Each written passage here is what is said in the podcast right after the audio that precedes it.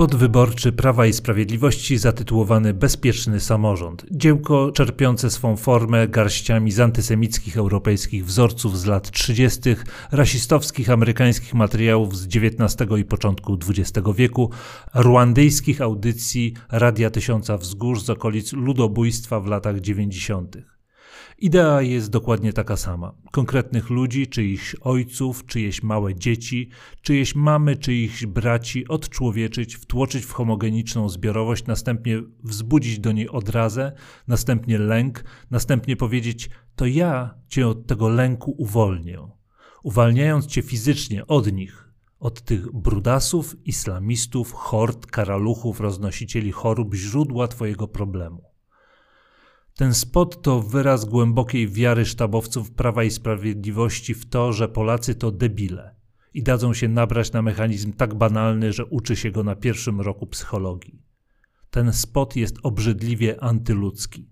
Wyraża pogardę dla milionów bardzo konkretnych ludzi, którzy mają dokładnie takie samo prawo jak ja, autorzy tego spota, i jak tysiące młodych mężczyzn emigrujących z Polski w latach 70. i 80.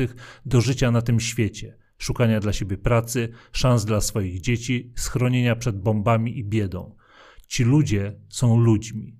Ten spot szczuje ludzi na ludzi. Ten spot jest antychrześcijański w postaci czystej. To czyste zło. Dzień dobry Państwu. Witamy w podcaście Ośrodka Monitorowania Zachowań Rasistowskich i Ksenofobicznych. Przed mikrofonem w Warszawie Konrad Dulkowski, przed mikrofonem w Oslo Rafał Gaweł. Zacząłem od zacytowania Szymona Hołowni. Tak zareagował na wyemitowanie w 2018 roku przez Prawo i Sprawiedliwość spotu wyborczego pod tytułem Bezpieczny samorząd. I o tym spocie będziemy o nim mówić. O tym spocie i o akcie oskarżenia przeciwko 12 osobom związanym z prawem i sprawiedliwością, które ten spot wyprodukowały i rozpowszechniały. A będziemy mówić o tym dlatego, że właśnie w mediach pisowskich trwa histeria. Histeria związana z tym, że Parlament Europejski na nasz wniosek będzie procedował uchylenie, możliwość uchylenia immunitetów czterem europosłom Prawa i Sprawiedliwości. W piątek, e, trzy dni temu, Samuel Pereira samego rana napisał dwa tweety, w których ogłosił opinii publicznej, że Parlament Europejski zamierza uchylić immunitet czterem posłom eurodeputowanym z Prawa i Sprawiedliwości. Jest to pani Mazurek, pani Kempa, pan Poręba i pan Jaki. Parlament Europejski zbierze się, by zdecydować o tym, czy zostaną pozbawieni immunitetu ci, którzy rozpowszechniali treści rasistowskie, nawołujące do nienawiści z powodu pochodzenia etnicznego. To chyba pierwszy taki przypadek, kiedy w Parlamencie Europejskim kilkuset eurodeputowanych ze wszystkich krajów Unii Europejskiej będzie zajmowała się grupą osób, które dopuściły się e, czynów, które można zakwalifikować jako ksenofobiczne i rasistowskie.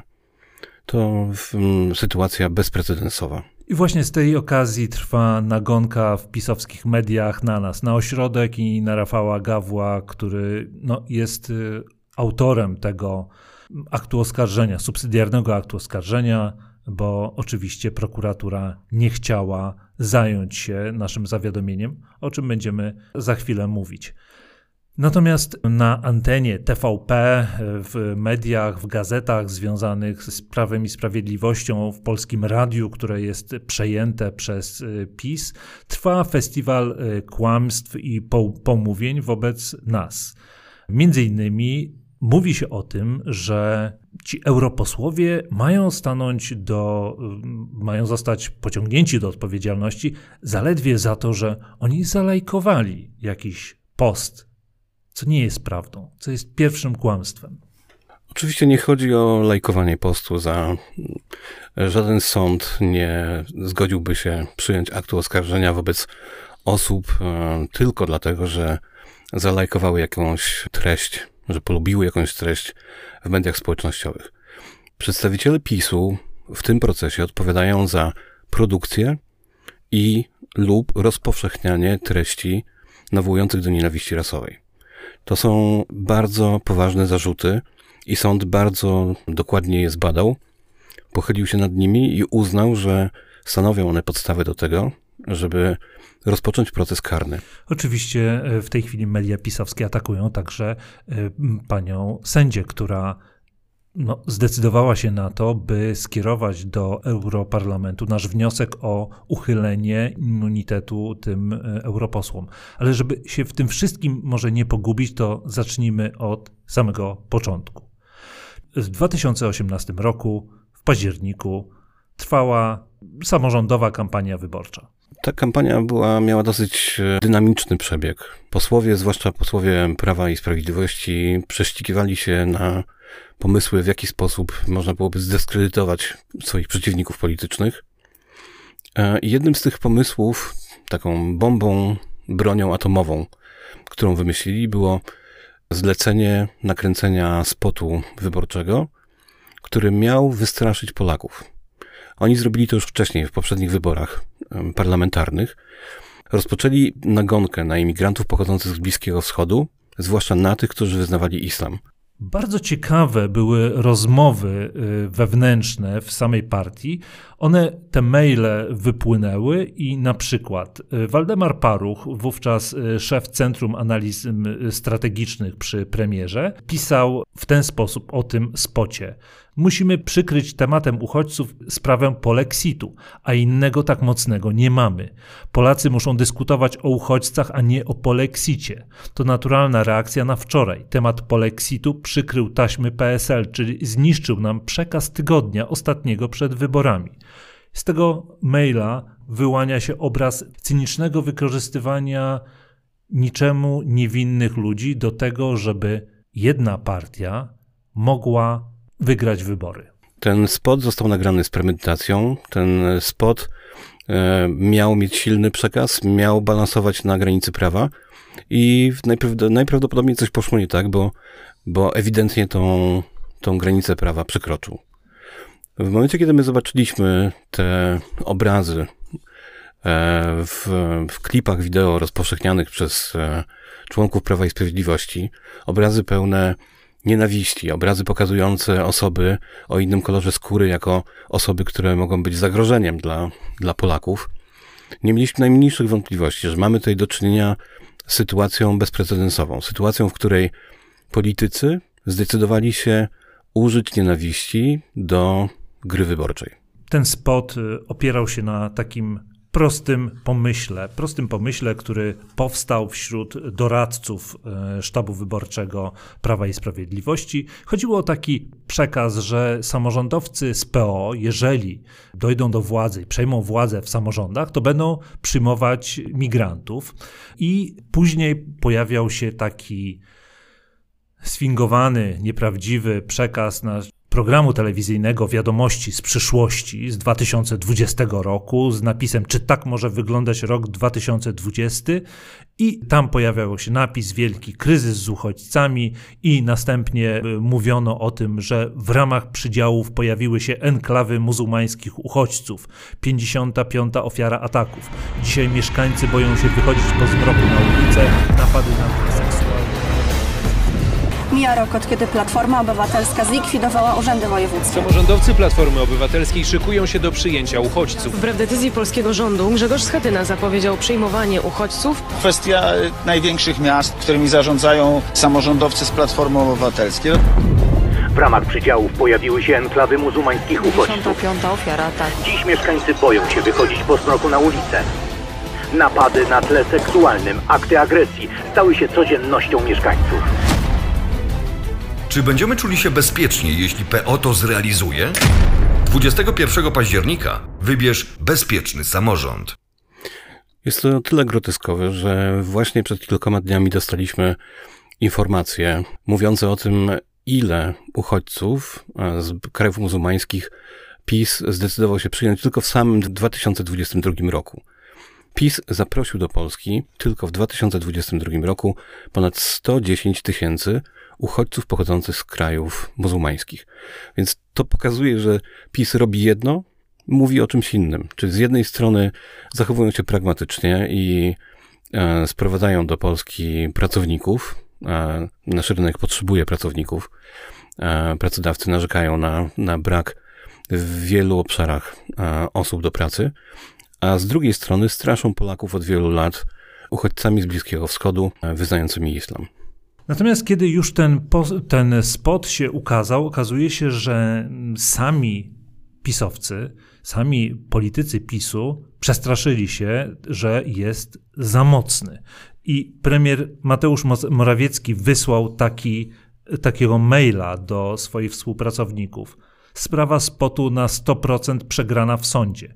Dominacja emisji negatywnych. Ograniczyć jego emisję, bo wzmacnia identyfikację z drugą stroną. Działa na emocje, ale nie wiem, czy chwiejnych. Niestety nie wszyscy posłuchali tych wskazówek e, i nawoływań premiera, który słusznie obawiał się, że emisja tego spotu może doprowadzić do e, skazania e, i oskarżenia w procesach karnych wielu członków PiS. Osoby takie jak mm, Krystyna Pawłowicz, Piotr Gliński, Mariusz Błaszczak, Patryk Jaki, pani Beata Kępa i wiele innych e, nie tylko ściągnęły ten spot i udostępniły je na swoich mediach społecznościowych, ale też szeroko go rozpowszechniały. Pod postami, które zostały rozpowszechnione przez polityków PiS, dochodziło do prawdziwych seansów nienawiści. Osoby, które popierają PiS, komentowały te e, nagrania w obrzydliwy sposób. Nasz ośrodek ma zabezpieczone setki, setki wypowiedzi osób będących wyborcami PiS, które są podekscytowane tym, że ich e, liderzy zamieszczają takie rasistowskie treści, są rozochocone i dają upust e, nienawiści, wprost nawołując do, do krzywdzenia osób e, o innym kolorze skóry. I tutaj wracamy do tego, o czym mówiła ostatnio telewizja publiczna, powiedzmy, stwierdzając, że ścigani są, oskarżeni są działacze PiSu za to, że zalajkowali coś. Nie, oni nie zalajkowali, oni rozpowszechniali. A tutaj kluczowy w tym momencie jest paragraf drugi artykułu 256 kodeksu karnego, w którym mówi się jasno, że karalne jest celem rozpowszechniania produkowanie, utrwalanie lub sprowadzanie, nabywanie, przechowywanie, posiadanie, prezentowanie, przesyłanie lub przewożenie druku, nagrania lub innego przedmiotu zawierającego treść nawołującą do nienawiści na tle różnic narodowościowych, etnicznych, rasowych, wyznaniowych albo ze względu na bezwyznaniowość. I to było podstawą najpierw zawiadomienia do prokuratury, a później aktu oskarżenia. Zaczęło się to od złożenia zawiadomienia. Zawiadomienie o podejrzeniu popełnienia przestępstwa złożyliśmy my, ale złożył także Rzecznik Praw Obywatelskich, który także zauważył, że ten spot znacząco przekracza normy współżycia społecznego, normy prawa. I co ciekawe, to postępowanie zostało wszczęte. Prokuratura początkowo wszczęła to postępowanie, I nawet wiemy, dlaczego to zrobiła. Prawo jest tak skonstruowane, że gdyby prokuratura odmówiła wszczęcia, to ośrodek, ale też ja, jako fundator ośrodka, e, mielibyśmy prawo do tego, żeby takie postanowienie zaskarżyć. Natomiast w momencie, kiedy postępowanie zostało wszczęte i byłoby następnie umorzone, to my wtedy, jako organizacja społeczna, nie mamy prawa e, oprotestować takiego, takiej, takiej decyzji. Więc prokuratora okręgowa dla Warszawy Pragi wszczęła to postępowanie tylko po to, by po krótkim czasie to postępowanie umorzyć. Natomiast, kiedy tylko dostaliśmy to postanowienie o umorzeniu e, śledztwa, natychmiast zwróciliśmy się do pani adwokat Magdaleny Spisak, która współpracuje z naszym ośrodkiem i przygotowaliśmy zażalenie na to postanowienie. Przygotował też je Rzecznik Praw Obywatelskich. Co ciekawe, prokuratura umorzyła śledztwo ze względu na brak znamion czynu zabronionego. Co jest o tyle interesujące, że jednocześnie posługiwała się opinią biegłego, który jasno wykazał, że tam doszło do złamania prawa. To był biegły językoznawca, profesor zwyczajny, doktor habilitowany Tadeusz Zgółka. Ja tutaj zacytuję fragment jego opinii na temat tego spotu PiS. Podstawowym chwytem erystycznym jest argumentum ad baculum. Dosłownie argument ten stanowi odwołanie się do kija, pałki, który zadaje, którą zadaje się ciosy. Z punktu widzenia psychologii oznacza to strach przed bólem zadanym tą pałką. Na ogół jednak jest on interpretowany jako po prostu odwołanie się do strachu, lęku przed niebezpieczeństwem, zagrożeniem. Perswazja takiej argumentacji to następujące przesłanie. Możecie być zagrożeni zamieszkami, napadami, pożarami, gwałtami itd. Tak Chyba, że wybierzecie bezpieczny samorząd, czyli oddacie głos na partię PiS. Wtedy unikniecie tych wszystkich groźnych zjawisk. Użyte w spocie wyborczym Prawa i Sprawiedliwości pod tytułem Bezpieczny samorząd sformułowania i obrazy przy uwzględnieniu kontekstu wyborczego mogą stanowić nawoływanie do nienawiści na tle różnic narodowościowych, etnicznych i zwłaszcza religijnych. Dokładniej jest to nawoływanie do nienawiści do muzułmańskich uchodźców, migrantów i migrantów, zwłaszcza na tle religijnym. Nasze zażalenie na, na umorzenie postępowania w tym, w tym zakresie zostało skierowane do Sądu Rejonowego dla Warszawy Mokotowa, gdzie trafiło razem z zażaleniem Rzecznika Praw Obywatelskich.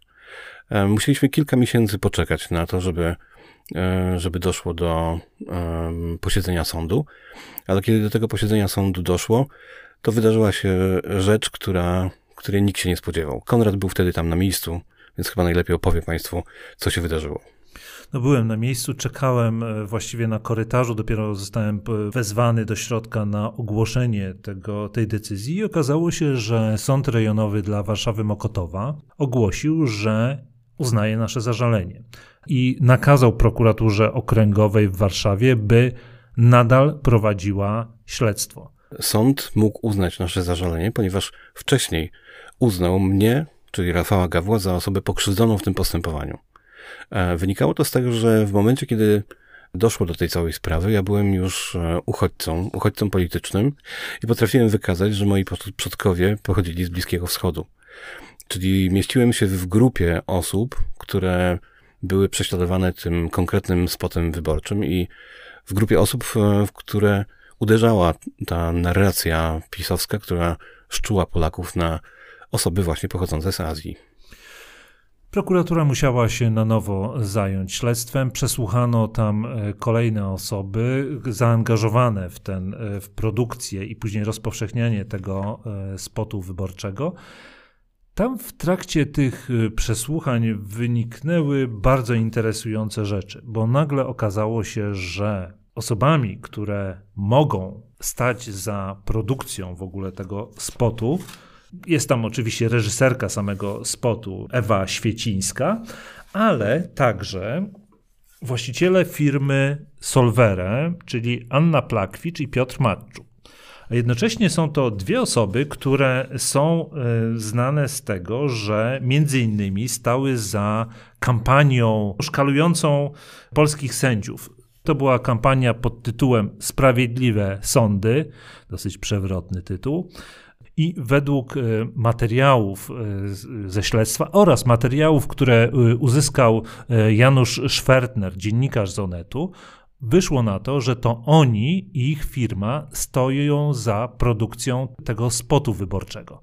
Chociaż oficjalnie producentem była firma Level, która jak się okazuje, najprawdopodobniej została powołana wyłącznie w celu tego, żeby ten spot wyprodukować, żeby było trudniej dojść do tego, kto rzeczywiście jest e, prawdziwym e, zleceniodawcą, kto pociąga za sznurki. Natomiast wypłynęły już w 2018 roku, wypłynęły między innymi dokumenty w jednym z nich Anna Plakwicz, ona nie kryła dumy z tego, że wpadła na pomysł właśnie ze swoimi współpracownikami, wpadła na pomysł takiego, a nie innego spotu atakującego uchodźców w jednym z, z maili pisała podstawowe pytanie: czy uchodźcy to nie za mocny temat? Czy nie zrazi ludzi? I tutaj jest znaczek emotikon uśmieszka. I teraz pytanie: kiedy ich tym zaatakować? 15 października chyba za wcześnie, bo odpowiedzą. 17 października, trzy dni do wyborów, chyba za późno, nie rozgrzejemy tematu.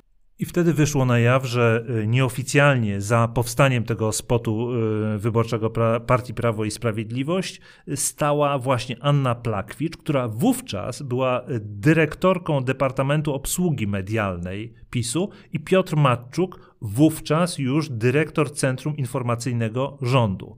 To wszystko, o czym Państwu w tej chwili opowiedzieliśmy, pokazuje, że PiS działa tutaj z pełną premedytacją. Oni byli gotowi na to, żeby podjąć tak bardzo e, ryzykowne działanie. Liczyli się z tym, że będą odpowiadali karnie, przygotowali się, podjęli pewne środki zaradcze, żeby trudniej było doprowadzić do ukarania sprawców. Natomiast y, zrobili to, co PiS robi od wielu lat. To znaczy znajduje sobie wroga, a później wokół tego wroga y, gromadzi swoich wyborców, mówiąc im, jeśli nie będziemy rządzić, to w Polsce stanie się coś bardzo złego. Przyjdą uchodźcy, przyjdą lesbijki, geje, osoby transpłciowe, albo nauczyciele, albo sędziowie i zrobią z wami porządek. Zabiorą wam 500, plus, zabiorą wam wszystko to, co my wam dajemy, 13, 14 emerytury, a przede wszystkim zabiorą wam wasze mieszkania, wasze domy, to wszystko, na co zapracowaliście sobie w ostatnich kilkudziesięciu latach, to wszystko zostanie wam odebrane, jeżeli PiS nie dojdzie do władzy. Prokuratura prowadziła to śledztwo, bo była zmuszona przez sąd, decyzją sądu. Tam wyszły różne bardzo ciekawe y, elementy, na przykład y, Krzysztof Sobolewski, dyrektor biura organizacyjnego partii Prawo i Sprawiedliwość, zeznał, że właśnie to on w, w, imieniu Komitetu Wyborczego Prawa i Sprawiedliwość negocjował, zamawiał, podpisywał umowę z tą spółką, która to y, wszystko wyprodukowała, natomiast jednocześnie zastrzegł, że te wszystkie filmy, które zostały zamieszczone w, pocie, w spocie, te, które przedstawiały przemoc, zostały już dopasowane przez y, twórcę, właściwie przez y, twórczynię, przez panią y, Świecińską, która była reżyserką tego y, i zleceniodawca, czyli Komitet Wyborczy Prawa i Sprawiedliwości, no, absolutnie, oni nie wskazywali, jakie miały być filmy, to leżało po stronie przygotowujących spot. To wszystko pokazuje, że w tej chwili na gwałt starają się zwalić winę na jedną osobę. E, sama reżyserka e, tego spotu stwierdziła, że ona dostała tylko taki ogólny brief, to było dosłownie pięć zdań, które ustnie jej przekazano, co ma być w tym spocie. Ona zapisała to na karteczce, ta karteczka później gdzieś zaginęła i w związku z tym nie ma e, tutaj śladów po tym, kto wymyślał dokładny scenariusz. Wszystko wskazuje na to, że chcą, żeby, żeby odpowiedzialność spadła na bezpośredniego wykonawcę, czy też wykonawczynię w tym przypadku. Chodzi o to, żeby chronić te osoby z e, pierwszej ligi e, politycznej pisowskiej, tych celebrytów pisowskich. Cel jest taki, że jeśli już musi dojść do postępowania karnego, to niech zostaną skazani, niech zostaną skazane jakieś płotki. E, osoby, które to wykonywały, realizowały, a później w odpowiedni sposób się im zrekompensuje te straty moralne. Prokuratura po krótkim czasie ponownie umorzyła to postępowanie, a my ponownie złożyliśmy zażalenie, tym razem do prokuratury regionalnej, czyli do prokuratury, do prokuratora nadrzędnego, w stosunku do tego, który wydał e, drugie postanowienie o umorzeniu, i przez chwilę taka, trwała taka huśtawka, to znaczy prokuratura regionalna uznała nasze zażalenie, ono trafiło z powrotem do prokuratury okręgowej, prokuratura okręgowa znowu je umorzyła, później znowu to trafiło do prokuratury regionalnej, no i koniec w końcu mm, zapadła decyzja o tym, że postępowanie w tym zakresie zostanie umorzone. Prokuratura pod rządami PiS nie dopatrzyła się żadnych nieprawidłowości, żadnych przestępstw e, w tym wszystkim, co Państwu przed chwilą opisaliśmy.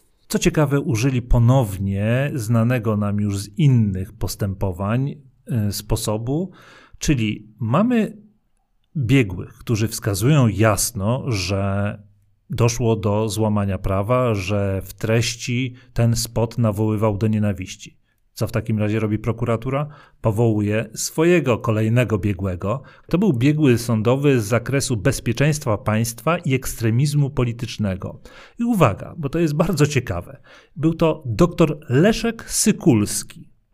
Doktor Leszek Sykulski, o którym w ostatnich dniach jest głośno, dlatego że rozpoczął kampanię wpisującą się w swojej treści i formie w y, sposoby działania propagandy rosyjskiej, kampanię pod tytułem To nie nasza wojna. Leszek Sokulski to osoba, która jest identyfikowana w tej chwili z ruchem kamerackim, czyli z ruchem prorosyjskich faszystów, którzy od e, kilkunastu miesięcy działają w Polsce. Leszek Sokulski to osoba, która wykorzystuje treści, które są zgodne z propagandą putinowską. W momencie, kiedy prześledzimy te jego akcje, te jego działania, zwłaszcza te, które prowadzi od momentu wybuchu wojny na Ukrainie, to nie będziemy mieli najmniejszych wątpliwości, że mamy tutaj do czynienia z człowiekiem, który działa na rzecz zbrodniczego reżimu putinowskiego. Ich sztandarową akcją w tej chwili to jest akcja To nie nasza wojna. Wydawałoby się, że to jest jakiś szczytny ruch pacyfistyczny, nic bardziej mylnego. To są ludzie, którzy korzystają z putinowskiej propagandy, z materiałów filmowych przygotowanych przez FSB i białoruskie KGB i którzy chcą pod pozorem takich działań antywojennych, pacyfistycznych, zniechęcić Polaków do pomocy armii ukraińskiej i zniechęcić ich do udziału w e, Polski w NATO i w Unii Europejskiej. Najlepiej było to widać podczas ostatniego marszu e, właśnie osób, które są związane z e, tym biegłym.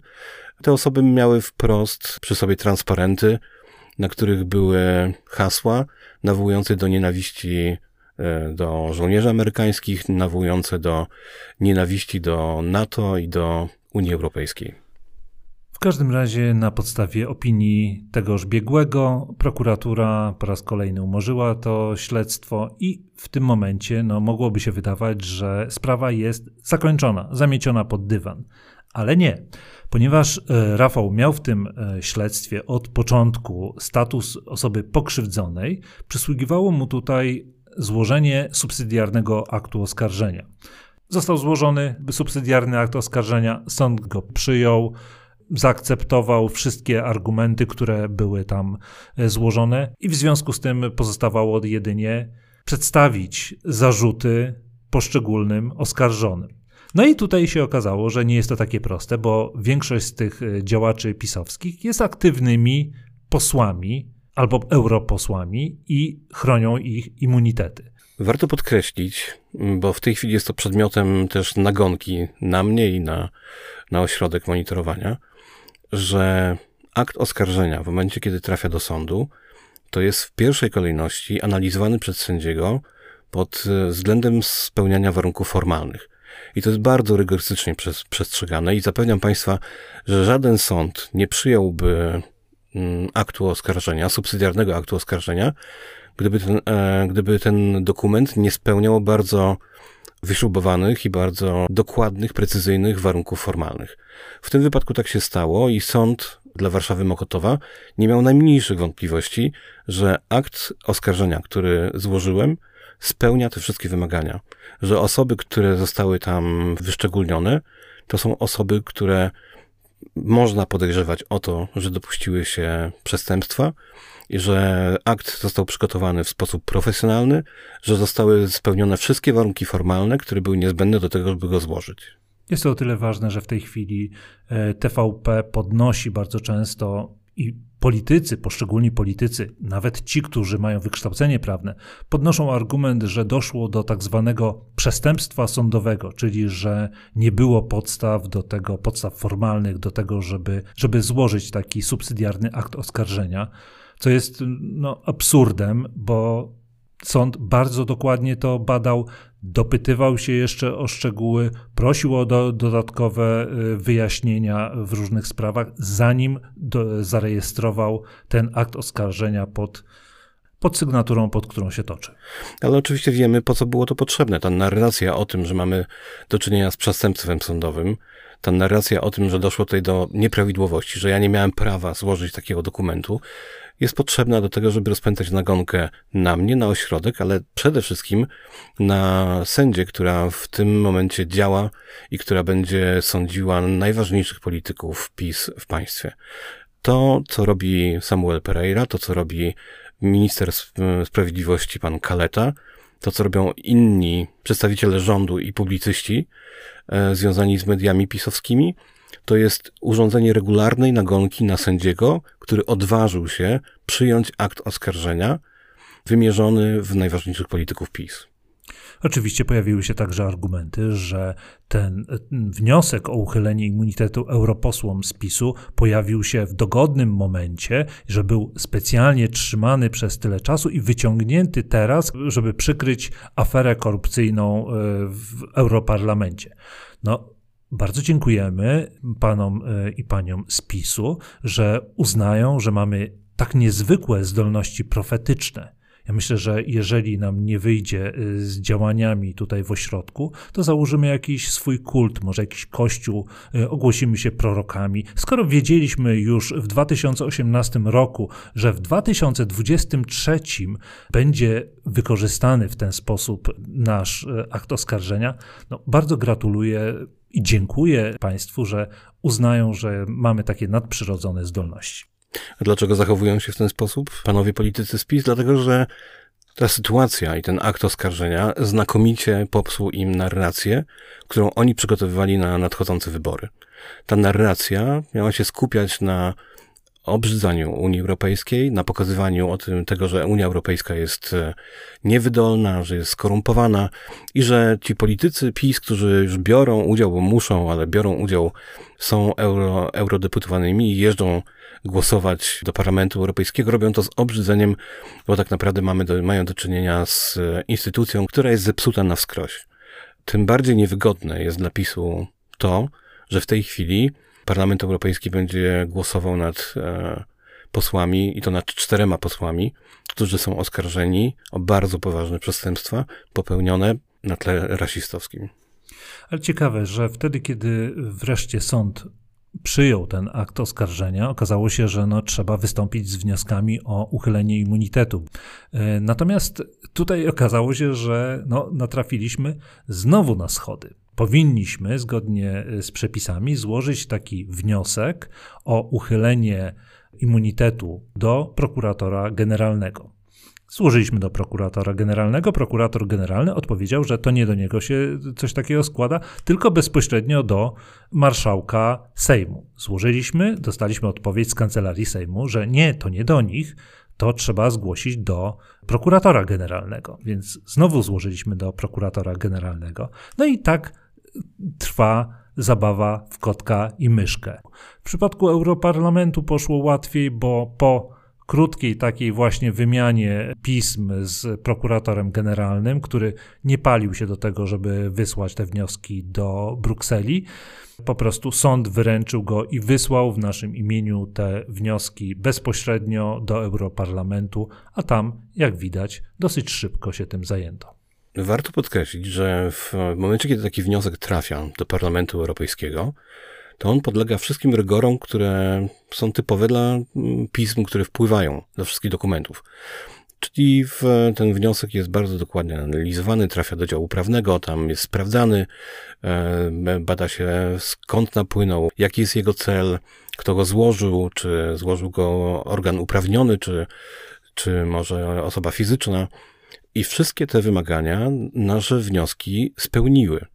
Także to nie jest tak, że Parlament Europejski po prostu dostał jakieś wnioski od nas pocztą i sobie je uznał i w tej chwili ogłosił, że będzie głosował o pozbawienie immunitetu posłów PiS. To wszystko zostało bardzo skrupulatnie zbadane i dlatego trwało to przez kilka miesięcy, bo musiało zostać dokładnie przeprocedowane. W tej chwili nie stoi już nic na przeszkodzie, żeby można było rozpocząć procedurę głosowania nad odebraniem immunitetów czterem posłom PiS. I bardzo dobrze o tym wiedzą sami europosłowie oraz e, reszta PiSu, stąd ich histeryczna reakcja, histeryczna nagonka na nas.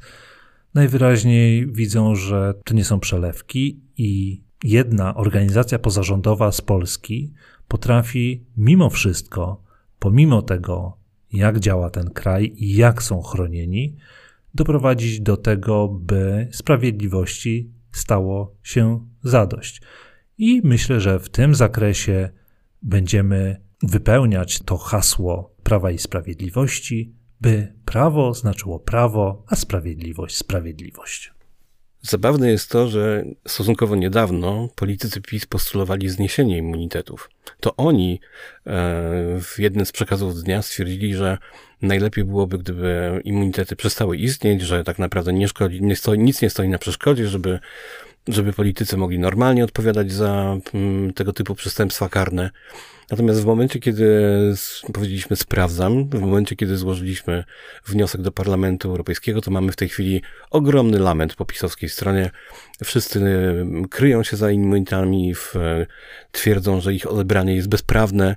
Także tak, tak, tak to wygląda ta szczerość e, pisowskich e, argumentów. Powiedzmy jeszcze też, co grozi europarlamentarzystom, którym zostaną odebrane immunitety. W momencie, kiedy tylko Parlament Europejski zagłosuje nad odebraniem e, tych immunitetów i zostanie to przegłosowane, natychmiast rozpocznie się proces karny i w tym procesie karnym już bez żadnych przeszkód będzie można oskarżać polityków, e, polityków PiS. Jeżeli oni przegrają ten proces karny, to automatycznie stracą możliwość kandydowania, stracą możliwość mm, bycia w polityce oraz stracą wszystkie apanarze, które się wiążą z wykonywaniem przez nich mandatu posła Parlamentu Europejskiego. A to są naprawdę setki tysięcy złotych. No ale oni wypełniają te, te, mandaty z najwyższym obrzydzeniem, więc myślę, że będą nam dziękować, że uwolniliśmy ich od tego nieprzyjemnego obowiązku. To, co się wydarzyło w piątek, w momencie, kiedy ta informacja o naszych działaniach ujrzała światło dzienne, to jest e, typowa nagonka, z jaką wiele osób spotkało się w momencie, kiedy naruszyli interesy partii Prawo i Sprawiedliwość. Przeważa narracja, w której mówi się o tym, że ja jestem pozbawiony praw obywatelskich, jestem pozbawiony prawa do tego, żeby składać zawiadomienia i jestem pozbawiony tego, żeby brać e, udział w postępowaniu karnym. To jest bzdura. Ja jestem osobą, która dysponuje pełnią praw obywatelskich. Mam prawo do tego, żeby e, brać udział w życiu publicznym, mam prawo do tego, żeby oskarżać. To jest pierwsza sprawa. Druga sprawa, wyjeżdżając do Norwegii, poddałem się bardzo szczegółowej procedurze weryfikacji e, wyroku karnego, który został, który zapadł wobec mnie w Polsce przed niezawisłą instytucją sądowniczą w Norwegii, wykazałem, że proces, który toczył się wobec mnie w Polsce, toczył się z naruszeniem prawa, z naruszeniem prawa do obrony i że zostałem skazany za czyny, których nie popełniłem. W tym procesie polska prokuratura przedstawiła swoje szeroką dokumentację.